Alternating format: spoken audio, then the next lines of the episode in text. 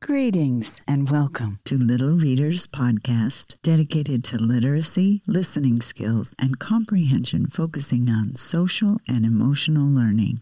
Today, our episode includes the book entitled Grumpy Monkey Party Time, written by Suzanne Lang, illustrated by Max Lang, and published by Random House Children's Books, a division of Penguin Random House, LLC, New York, in 2019. This book follows the first book where we met Grumpy Monkey. Because it is the second book, it is called a sequel.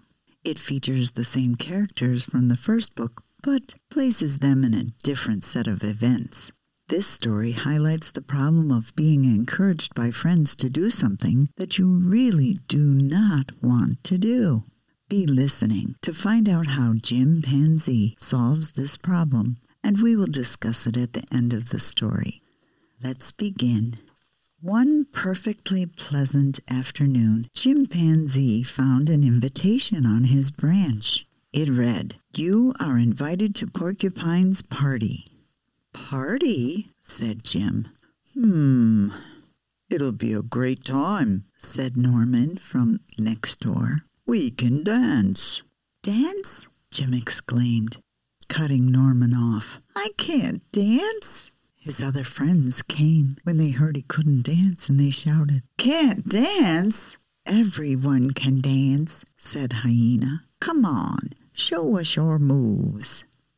Jim said, I don't have any moves. Hyena replied, Sure you do. You just need to try.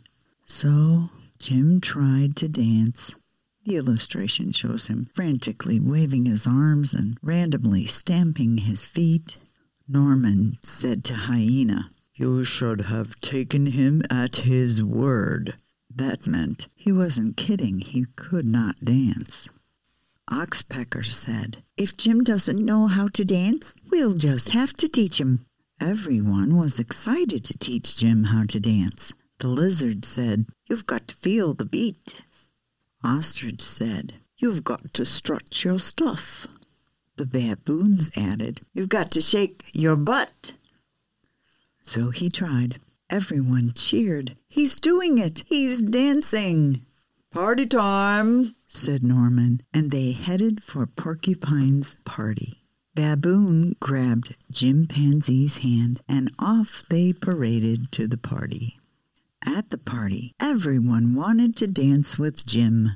The ground squirrel said, Dance with us, dance with us. Care to shake a tail feather? asked Peacock. May we cut in? asked the warthogs as Jim was dancing with the turtle. Me next, said Rhino. Jim danced and danced. Everyone on the dance floor was having a great time. Everyone except Jim. And then it got worse. Oxpecker chirped, Isn't this the best? And the illustration shows all Jim's friends lined up in a dance line. They're all smiling and dancing and having a great time. And Jim, Jim has a bewildered look on his face. He does not like this at all. Jim stopped. He said, No, this is not the best. It's the worst. I don't like dancing. The other animals stared in amazement. Oxpecker asked, Who ever heard of someone who doesn't like dancing? Actually, said Water Buffalo, I don't like dancing either. But I never said anything because I thought I was the only one. I know others enjoy themselves, but I always feel silly on the dance floor. I'd rather do something else squawked Marabou. Then the bat chimed in. To be honest, dance floors are always too loud for my taste. Jim said, I'm going home. And he turned to go and bumped smack into Norman. If you remember, that's the big gorilla who lives next door. You're not leaving, are you? asked Porcupine.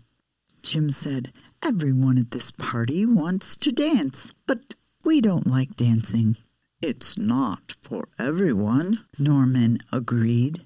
But Porcupine added, Now I'll have too much food. Jim paused. Oh, Porcupine, we didn't mean to upset you. Wait, there's food at this party? And indeed, there was lots of wonderful food. There was a huge fruit bowl, there was pineapple pudding, there was maggot salad, pickled roots, a flour cake, which was gluten free, bark jerky, a fly pot pie, seed dumplings, and bananas even surprise eggs, and more bananas. There were plenty of games, too. They had swing along, puddle splash off, bobbing for mangoes, shake that tree, and tag. Everyone danced and played games and shared food and lots of laughter. And so they stayed at the party Jim enjoyed this wonderful food. He laughed with his friends. He even played a game or two. But he did not dance. It was a great time. And the last page shows Jim with his friends all enjoying each other and the party. The end. Now, boys and girls, how did Jim Chimpanzee solve his problem when his friends tried to make him dance? He spoke up. That's right. He explained how he felt, and much to his surprise, he discovered that there were others that felt the same way he did. Do you remember who else felt the same way as Jim Chimpanzee? Yes, it was Water Buffalo and Marabou and the Bat. Then they discovered that there were different games to play and lots and lots of food at the party also. They could do other activities besides dancing. They did not have to dance, so they did not have to leave. So, what can we learn from this story? Well, here it is. We do not have to go along with the crowd. Simply speak up and explain how you feel, and you may find that others agree with you. And even if you don't, stay true to your feelings and do what is right for you. Thank you for joining me today. I hope you enjoyed this story. The title, once again, Grumpy Monkey Party Time, written by Suzanne Lang, illustrated by Max Lang, and published by Random House Children's Books, a division of Penguin Random House LLC, New York, in 2019. Remember, you can get this book at your local library or wherever you can buy books. This is Miss Jones signing off. Until next time.